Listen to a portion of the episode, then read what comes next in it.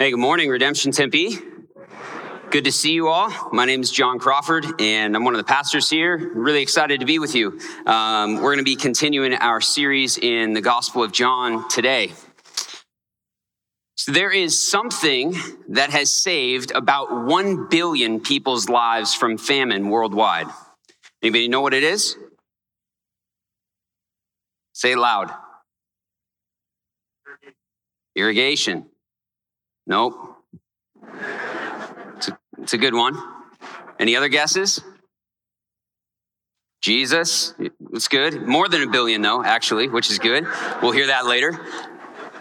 It's going to be on the screen here. It is wheat. Now, I will confess, I don't know very much about crops. Um, I'm not a farmer. You can just tell by looking at me that I haven't lived a single day of my life on a farm, right? Like, I'm not a farmer. I don't, I don't know much about wheat. But I've been learning a lot about wheat lately, and it's fascinating. Wheat is fascinating. It is grown on more land area than any other crop in the world. Approximately, globally, it's on about 550 million acres worldwide.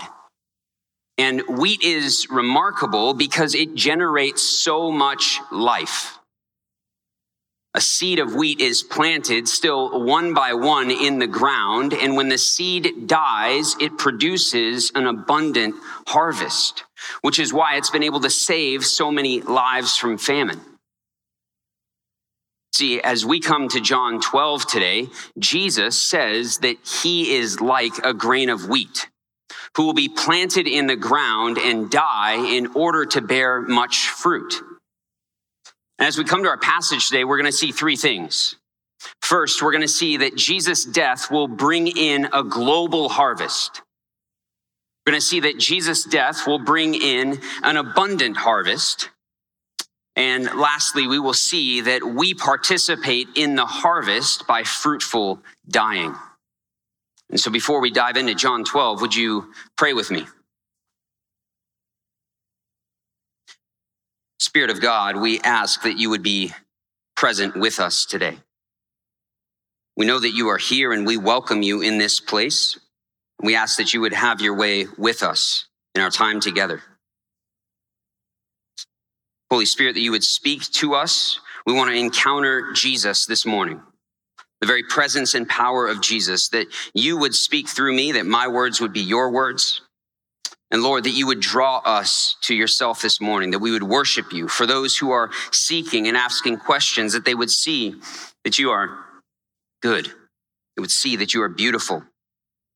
And so we give you this time. Amen. All right, so we're in John 12, uh, looking at verses 20 to 26. John writes, Now among those who went up to worship at the feast were some Greeks. So these came to Philip, who was from Bethsaida in Galilee. And they asked him, Sir, we wish to see Jesus. Philip then went and told Andrew, and Andrew and Philip went and told Jesus. So the first thing we see is a global harvest because Jesus' death brings in a global harvest. John tells us that there were some Greeks that went up to this festival, to this feast. See, the Greeks were outsiders. They were outsiders because they're Gentiles. A Gentile is anyone who is not ethnically Jewish. And so they are Gentiles who are living in the Greek speaking world. But we see that they're God fearing, that they travel to worship Jesus. They travel to worship God and they go to this festival but they're not Jewish. And so, even in the temple, they would have been excluded from the inner court of the temple. They would have had to be in the outer court known as the Gentile courts. We see that these outsiders, these Greeks, approach Philip and they say to Philip, Sir, we wish to see Jesus.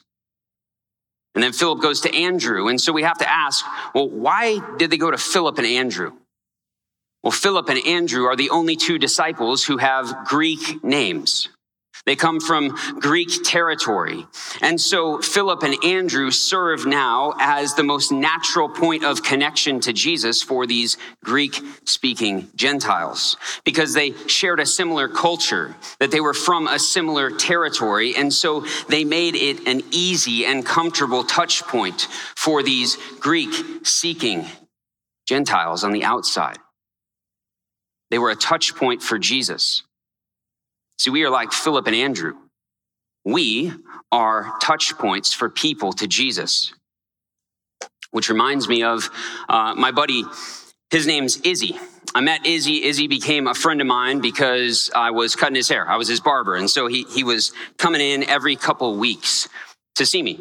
And so we were having conversations about everything. But Izzy grew up in a Muslim family, and his story had a lot of pain, a lot of hurt involved. And so he found himself mid 20s, 26 years old, wrestling through some of life's biggest questions. And because I was seeing him every few weeks, he would talk to me about these questions. He, he felt like he didn't really know where in society he could have these kind of conversations. So his questions turned into conversations about life and faith, Christianity, about Jesus because he had no idea what he believed about the world or God. See, because I would see him every few weeks, for Izzy, I served as the most natural connection and the most natural touch point for him to Jesus. But here's the thing about the Greeks they are genuinely seeking Jesus, they, they wish to see him.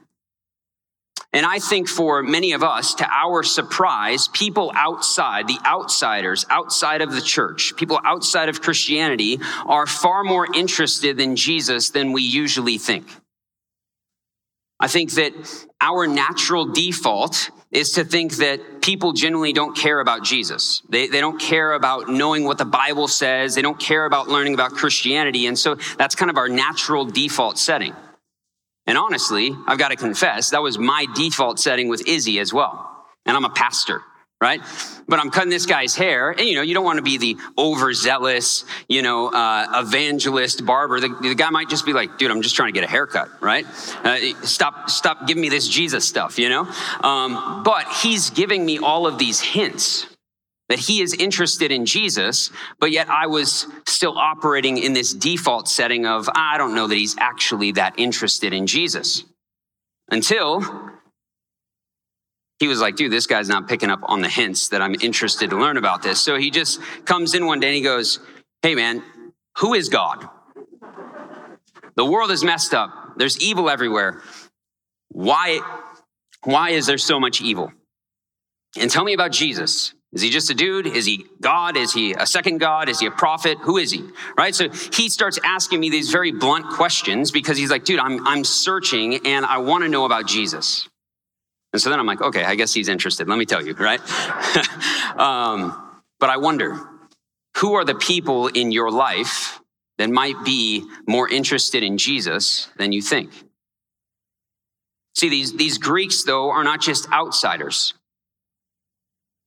These Greeks represent something significant.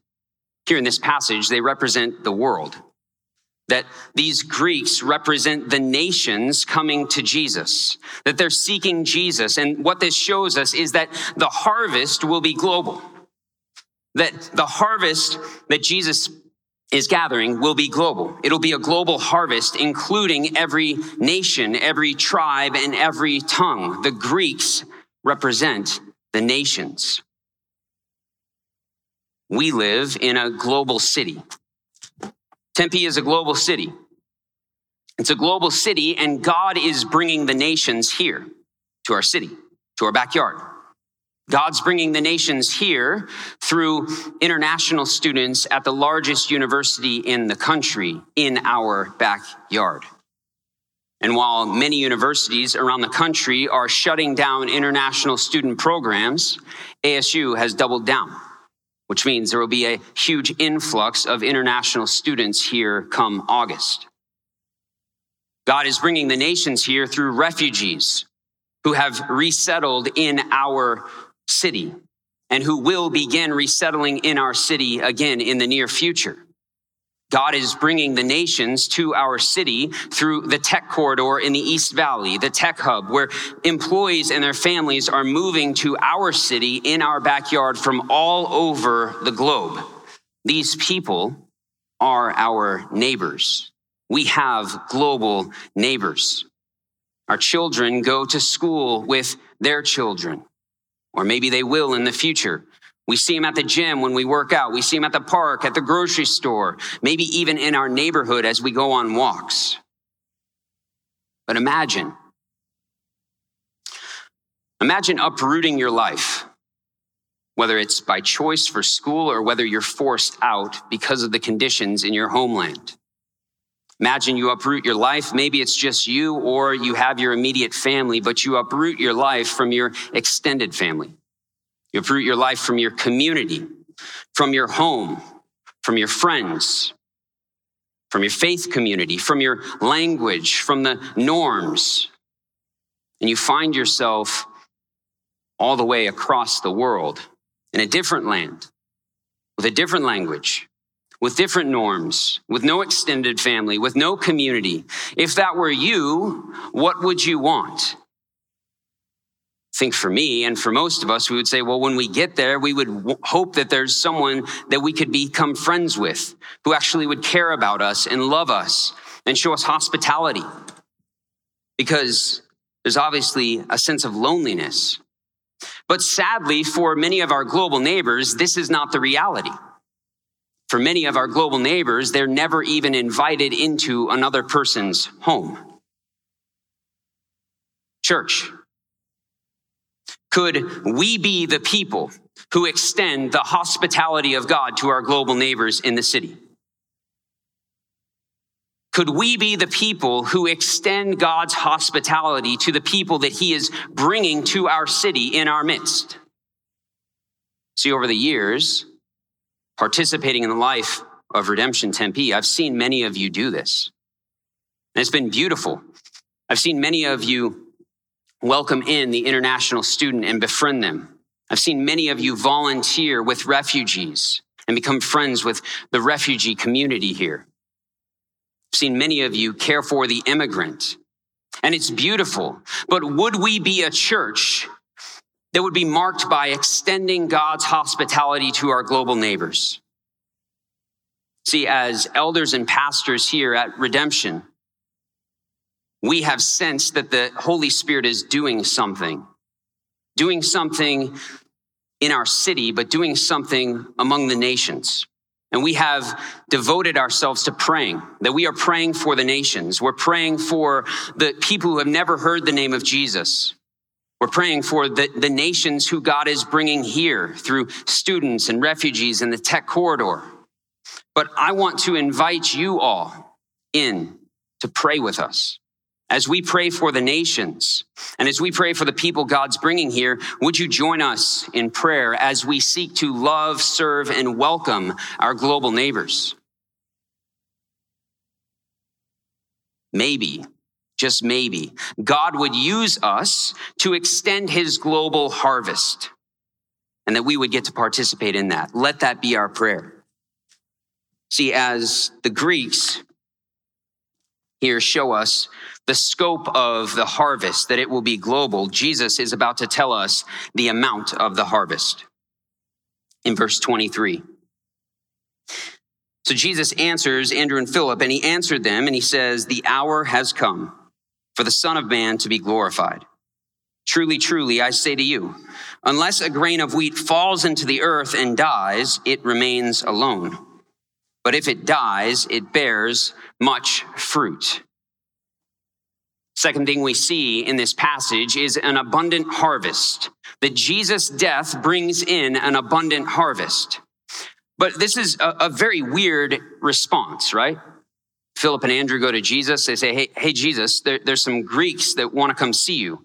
And Jesus doesn't say, Hey, yeah, bring them on, bring them on in. I'd love to see them. That's not what he says, right? It's, it's a very strange response. What Jesus says is, well, he doesn't even talk to them, right? Like, we don't even know if he ever talks to these Greeks. And most commentators would say that he probably doesn't. And so it seems strange But if you are a movie director and if we're watching this on film, if any of you guys have seen The Chosen, that's why, why I love The Chosen is they, they do these kind of things. But if you're a movie director watching this, the, the screen is going to be a wide angle screen when Philip and Andrew go to Jesus. But now it's going to zoom in on Jesus and it's going to slow down and make it really slow for what Jesus is about to say here because it's significant. Because Jesus' response is that the hour has come. The hour has come for the Son of Man to be glorified. See, this is significant because this is the first time in the gospel that Jesus says this. Every other time leading up to this, Jesus says, the hour has not yet come. It's not time yet. The hour has not yet come. But here, Jesus says, no, the hour has come. See, their question, the Greek seeking Jesus signifies a pivotal moment. It's a turning point, and Jesus knows this. Jesus knows it's a turning point because he knows his time of preparation is complete. And so he says, the hour has come. It's time. It's time for me to die in order that I would bear much fruit. The reason why I'm going to die is that there would be much fruit that would come out. But he uses this strange word picture next, right? He says he's like a, a, a, grain of wheat. And so he says there's this word picture that he says, hey, this is what I'm like, compares himself to a seed that dies and bears much fruit. But why does he say wheat? A grain of wheat. Well, during that time, the original hearers would have known that a seed of grain had everything needed to give and sustain life. They would have understood the seed is what gives life and sustains life because Jesus is the source of life. Jesus is saying that he will go into the ground and die because death is a precondition for life. The grain of wheat dying will bring forth a rich and remarkable amount of harvest. The harvest will not be scarce. This will be a plentiful harvest. Jesus could have compared himself to any other seed, though. He didn't have to say wheat. But the reason why he says wheat is because of the remarkable yield that wheat has. That wheat, out of all other crops in the world, wheat has one of the greatest yields out of any crop in the world. See, when a single seed of wheat dies, it generates so much life. And Jesus knows this, right? Because he's the very God who created the wheat. He created the seed and he knows its yield and he knows its potential. And so he strategically says that he is going to be like the seed of wheat. The wheat is almost like a divine analogy that he's embedded in creation because the wheat points towards the cross. The wheat points towards the harvest of his redemption because it will be abundant. That Jesus will generate an abundant harvest. His death will produce so much life. But the thing with wheat grain Jesus says in verse 24 here, unless the grain of wheat falls into the earth and dies, it remains alone. See, if you take a wheat grain, if you take the seed and you put it in a jar and you put it on your bookshelf, it remains alone. That seed is worthless, right? It's worthless. It won't do anything other than if you get a hip enough jar and you put it in the right spot, it might be the next trending home decor on Pinterest. But besides that, it is worthless, right? It's worthless.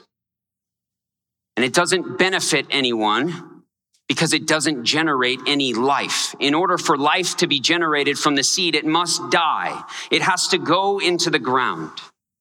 And this is what Jesus says. He says that he is the self emptying seed who was willing to be poured out of the jar into the ground, into the world. He left the comforts of heaven and he got dirty into the soil of our earth.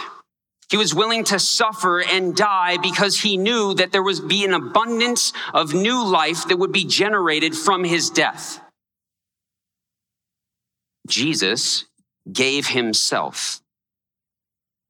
And you live because he died. This means that we are the harvest. That this is a gathering of the harvest today. That you and I are a part of the harvest. And what this shows us is his plan worked, right? His plan worked. He said that the seed would go into the ground and die, and there would be a harvest, an abundant harvest. We are evidence that his plan worked. What I love is that he doesn't say, I'm going to go into the ground and there might be some fruit that comes out. Right? He wasn't at all suspicious or skeptical of what would happen. He was absolutely certain that when he went into the ground, new life would spring up. And we are evidence of that. See, you are wheat because you are born from his seed. You're wheat because you're born from his seed. Jesus died to give you life. And this shows how much he loves you. Like no one else in all the world loves like Jesus. This shows how much he loves you, that he was willing to die in order that you would have life. I wonder, are you amazed at how much he loves you? to think about that? Are you in awe of how much he loves you? Does it stir your heart and your affections for him that you desire him when you see that he went into the ground so that you would grow up and spring forth new life? This also means that you are a part of the abundant harvest. This gathering is not the totality of the harvest. You are a part of the abundant harvest. The wheat is not just here in our sanctuary. The wheat is not just here in America, right? The church is much bigger than America. And I know sometimes as Americans, it can, it can be easy to lose sight of that, but the church is much bigger than America right? The scope of the harvest is global. The church is global, but the amount is significant. The amount of the harvest is significant. There are currently 2.4 billion Christians in the world today. 2.4 billion around the globe. And before that, there have been billions who have gone before us. The amount is significant. There's an abundance of wheat all over the world that came from one single seed that went into the ground 2,000 years ago. We are the harvest. And since we're the harvest, Jesus is going to show us what it looks like to participate in the harvest in verse 25. Jesus says, Whoever loves his life loses it, and whoever hates his life in this world will keep it for eternal life. If anyone serves me, he must follow me and where I am, there will my servant be also. If anyone serves me, the Father will honor him. The third thing we see in this passage is fruitful dying, that we participate in the harvest by fruitful dying. Jesus says, Hey, if you want to know what I'm about, get ready to be planted the same way that I was. If you want to know what I'm about, get ready to be planted the same way that I was because he paves the way for us. This is the great paradox of the Christian life. The great paradox of the Christian life is that we find life in dying and following Jesus. But Jesus says it's fruitful dying. When we follow Jesus, our lives are no longer guarded and preserved at all costs, but our lives are given mirroring the cross, mirroring the way of Jesus. Because we become like the seed we grew from. If we are planted from the Jesus seed, if we grow out of the Jesus seed, we will become like Jesus. This is true of any seed that you're planted from, and every single one of us sitting here in the room has been planted by some kind of seed. And whatever seed you are growing out of, you will become like. And Jesus is saying, if you're planted from me, you will become like me. You will live like me. See, it would be very strange, even though, like I said, I'm not a farmer and I don't know very much about crops. I at least know this. If you plant a watermelon seed, a watermelon is going to grow, right? Yeah. It would be very strange if you planted a watermelon seed and up came a bell pepper, right? Like that would be weird. That, that, that would not make much sense. And yet, if we are planted from the Jesus seed, then we should look like Jesus. And so Jesus says, Hey, if you love your life, you lose it. Because loving your life in this world means that you will serve yourself. If we love our lives, we'll serve ourselves and our lives will become selfish. We will participate in the selfish way of this world, but Jesus says participating in the harvest looks different. He says, This is what it looks like. You're going to hate your life. He says, If you hate your life in this world, you will keep it for eternal life. Whoever hates his life in this world sounds harsh, also sounds confusing. What in the heck does that mean? Like, what does it mean to hate your life? Because we all know that person, right? That literally hates life, right? We know that person, whether it's coworker, family member, friend, that literally hates life, hates their life, hates everything in the world. The, the, they're bitter about everything. It's the negative Nancy at work, and you don't want to be around them, right? Because they're utterly miserable. Is Jesus calling us to be like that? Is he calling us to be utterly miserable? No, he's not. What he means by hating your life in this world is he means the commitment to die to self indulgence. It's a commitment to dying to self indulgence. It's a commitment to dying to self preservation. It's a commitment to dying to self advancement. And there are some uh, scholars and Bible commentators that actually translate this verse whoever hates his life in this world, they translate it this way, and I, I find it to be really helpful if you hate the way that life is lived in this world, the selfish way of living and your participation in that way of living.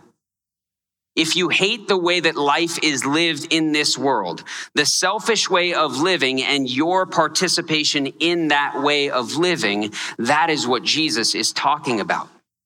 Because he wants us to know that fruitfulness comes from dying. See, we don't die to ourselves for no reason. We're, not just dying to ourselves for the sake of nothing. We're dying to ourselves so that we can live for something greater. Like it's an invitation to die to yourself because Jesus is inviting us to live for something greater than ourselves. We are not trying to build our own kingdom and preserve it at all costs. Jesus invites us to live for his kingdom. And there's freedom in that. It's a beautiful invitation to live life like a grain of wheat. Jesus wants us to know that it's absolutely worth it, that it's worth it. There's a man who lived this way. His name is Jim Elliot. Jim Elliot lived this way. On January 8th, 1956, he and four of his missionary friends, a team of them, were killed. They were martyred. They were martyred because they were attempting to make contact with a violent Ecuadorian Amazon tribe. But see, they had guns. The tribesmen had spears but they had agreed that they would be willing to die rather than kill the people in the tribe because they looked to Jesus. And they saw that Jesus didn't preserve his life when he was killed. And so therefore they said, we will not shoot and kill. Rather, we would actually be killed if that's what it meant. And so sadly, they were killed. They were martyred for their faith. But see, seven years before he was killed, he wrote something in his journal in 1949 that has now become his most famous quote. He wrote this He is no fool who gives what he cannot keep to gain what he cannot lose. What Jim Elliot's saying is, you're not a fool if you give up what you can't keep in order to gain what you can never lose. And that's how he lived his life. See, it's tragic that he died, but there's a beautiful ending to this story. Because two years after he was killed, his wife and very young daughter were actually able to move down to the very village and live among the people that killed both her husband and his daughter's father. It made news headlines around the world because it was such a beautiful display of forgiveness and love.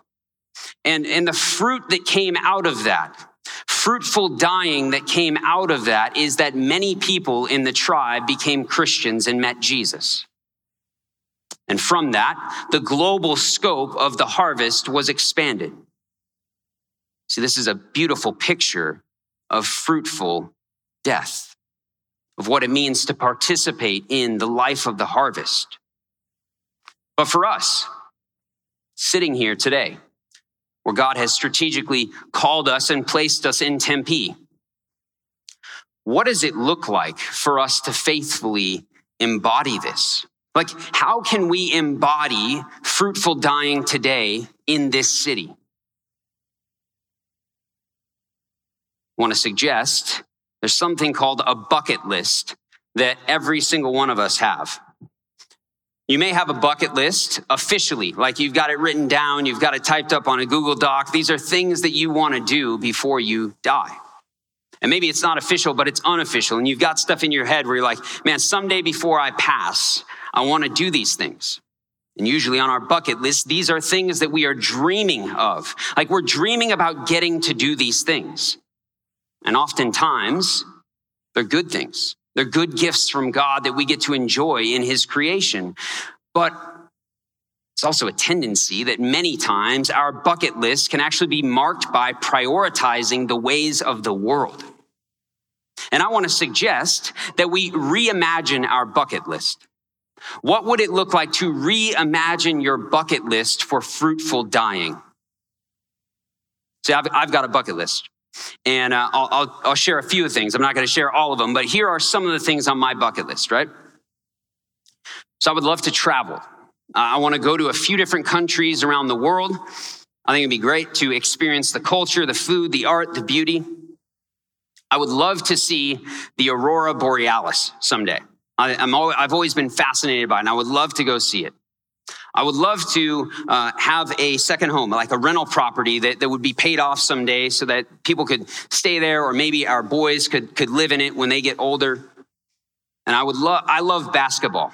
And uh, yeah, the Suns, my team, it's their first playoff game today uh, in over a decade, so I'm pretty excited about that. Um, but I love basketball, and so one of the things that I would love to do is be able to go to every city where there's an NBA team and go to the arena and watch a game right? Like these are some of the things that I want to do, and the list goes on. But what if I reimagined this bucket list for fruitful dying? Well, rather than traveling all over the world to other countries to experience culture, uh, the cultures around the world, what if we opened our home and shared meals around the dinner table with some of our global neighbors who will be relocating here. And we actually get to experience a glimpse of the beauty of the culture and food through those people in our home. What if, with the rental house and real estate, what if we reimagined that and we opened our home and let someone in need of a place to stay stay with us in a spare room or a guest house? Or what if the, the travel account where we're saving money so we can go travel? What if instead of dreaming about how much money we could have to travel, what if we dreamed about being able to give away a thousand dollars to someone?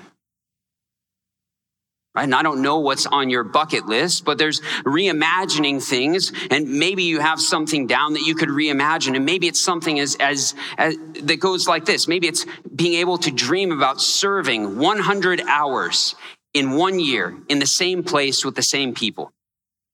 Or maybe it's even as easy as being able to literally get to know every one of your neighbors. You're dreaming about, I want to get to know my neighbor, their story, develop a friendship with them. See, how can you reimagine your bucket list for fruitful dying? And what would that look like? See, Jesus says that it's worth it. Living this way is worth it. He says in verses 25 and 26 that three things will happen. These are uh, promises that Jesus gives us that three things will happen to those who follow Jesus and participate in the life of the harvest. First, he says that you will keep your life for eternal life, that you will get eternal life. The second thing that he says will happen is that you will be in his presence. Wherever I am, there my servant will be also, that you will be in the presence of Jesus. And the last thing he says is that the Father will honor you. Anyone who serves me, the Father will honor them. These are promises that Jesus says that this will happen. See, we can participate in fruitful dying because Jesus has done it for us. And he has given us his spirit to empower us to follow him faithfully so that we can look like the very seed that planted us. Jesus wants us to know that it's worth it. And so this morning, as we come to communion, the elements represent Christ's body that was given for us freely. And the juice represents his blood that was shed for us. That it is through these things, these elements, and what they represent, that we have new life. That as you open the bread, that this bread exists because the grain of wheat died for you. You can take and eat.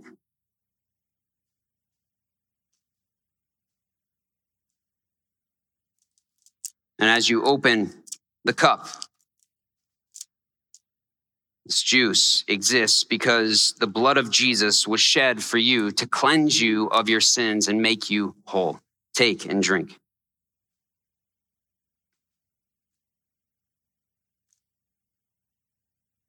Would you pray with me? Jesus, we thank you. We thank you that you are the grain of wheat who willingly went into the ground and died so that much fruit would be born. We thank you, Jesus, that, that your harvest is global. Lord, and we pray for the nations. We pray for the places where the name of Jesus has never been proclaimed. Lord, we pray, Lord, that you would gather people from every tribe, tongue, and nation, even those who have never heard, into your harvest. We pray for our global neighbors who are, who are coming to our city. Lord, that we would extend your hospitality to them and that we could participate in your harvest expanding here in Tempe.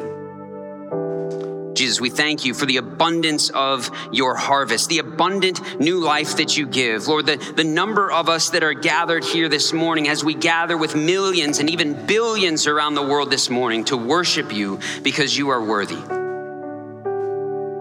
I pray that your spirit would enable us and empower us to live a life of fruitful dying.